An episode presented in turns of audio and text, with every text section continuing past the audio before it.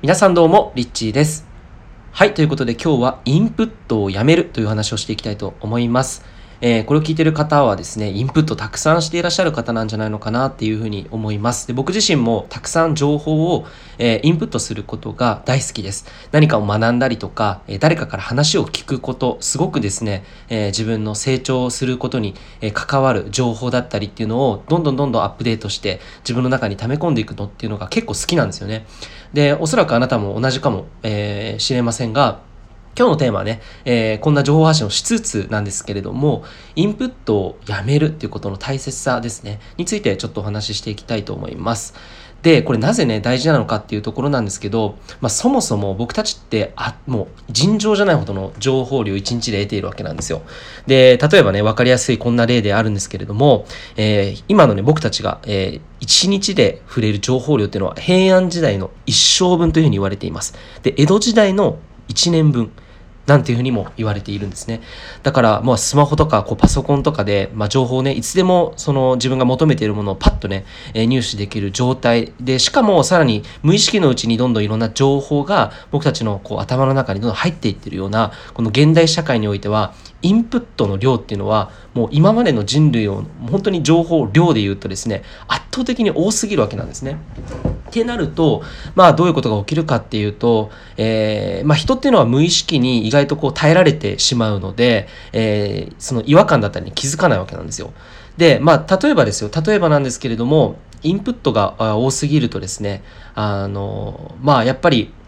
発信をするっていう、例えばアウトプットの方ですよね。インプットが多すぎて、えー、アウトプットがですね、全然滞って、え、しまうと、あの、なんかこう気づくわけですよ。で、アウトプットの部分で結構気づきやすいのかなっていうふうに思うんですけど、まあその時の3つのね、赤信号、この時は結構注意した方がいい、インプットもやめた方がいいよというね、えー、3つの赤信号について、えー、赤サインですね、お話しするんですけれども、まず1つ目ですね、あなたが何かこう発信を、えー、しようとする気がまず起きないっていう時ですね。する気が起きない時っていうのは情報がもう多すぎて頭の中混乱しているというふうに思うんです。なので、えー、一旦ですね、その時は、まあ、インプットをやめるっていうのもすごく大切で、じゃあ自分は何を今、あの、知識として、えー、自分の体験として、自分の内側にリソースとしてあるのかっていうところで、えー、自分のすでにある、内側にある情報、そこから、えー、外に出していくっていう、その出すっていうことに意識を向けていくことが大事なので、え、今ですね、なんかもうそもそもアウトプットする気も起きてないけど、なんかインプットをずっとしたいっていう人っていると思うんですよ。そういう場合は結構アウトプット滞りがちなので、えー、まずそもそもアウトプットする気が起きないっていうのは一つ目の赤サインだというふうに気づいていくことができるんじゃないかなと思います。で、二つ目。二つ目はですね、アウトプットしているんだけど違和感がある人。違和感がある人。で、これはなぜアウトプットしているのに違和感が起きるのかっていうと、インプットが多すぎる人の特徴の2つ目のね、この赤サインっていうのは何かっていうとですね、えー、インプットしすぎると自分の伝えたいことがわからなくなる。そう。だから他人の情報、他人の言っていること、他人の正解、えー、あらゆる周りにある情報によって自分の本当に伝えたいことからブレてしまうっていうことが起きてしまうわけなんです。そういう時は自分がね、何かアウトプットをしている時なのになぜか違和感が生まれると。えいうふうに思います。そう、あの、本当はね、アウトプットしている時ってスムーズにアウトプットができるはずなんですね。で、それはなぜかっていうと、えー、ちゃんとですね、自分の伝えたいことが明確であり、自分の内側にある自分が本当に一番、えー、大切にしているもの、これがですね、分かっている状態なんですよね。だから詰め込みすぎて、どんどんインプットが多すぎると、情報がね、えー、どんどんどんどん、もう腐ってしまうわけなんですよ。頭の中にどんどん入っていって、余分なもの、必要なもの、え、以外のね不必要なものまでもが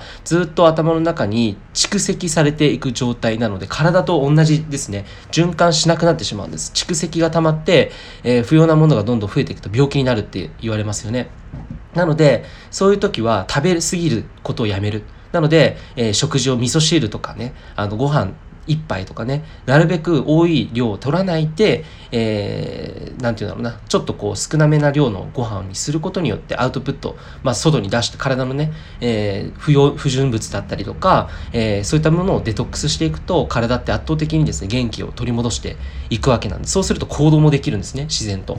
それと同じで頭のね、えー、健康ということも考えていく必要があって、この2つ目のですね、違和感がある時っていうのは、どっか異常が起きているということなんです。それはもう赤サインですよね。えー、そういう時にインプットっていうのを一旦ストップさせた方がいいと思います。インプットをもうするのをやめて、自分の内側に何があるのか、大切なものを見極めるっていうところのフェーズなのかなというふうに思います。では、3つ目の赤信号何なのか、何なのか。えー、この3つ目はですね、周りが気になるっていう時ですね。周りの発信している人が気になったりとか周りのうまくいっている人がどうしても気になっちゃう時これは3つ目の赤サインだというふうに思ってください、えー、そういう時っていうのはねなぜそういうふうになってしまうのかというとやはりさっきね出てきたように自分の大切にしたいメッセージだったり自分自身の価値を見失っている時なんです。インプットを押しすぎる時っていうのは基本的に自分が足りない意識で、えそれを行っているのかどうかっていうのも確認しなければいけません、えー、自分の目的あったインプットっていうのはいいんですけど無意識のうちにインプットしていると足りない足りないという、えー、欠乏意識からインプットしている可能性っていうのも非常に多いわけです。そうすると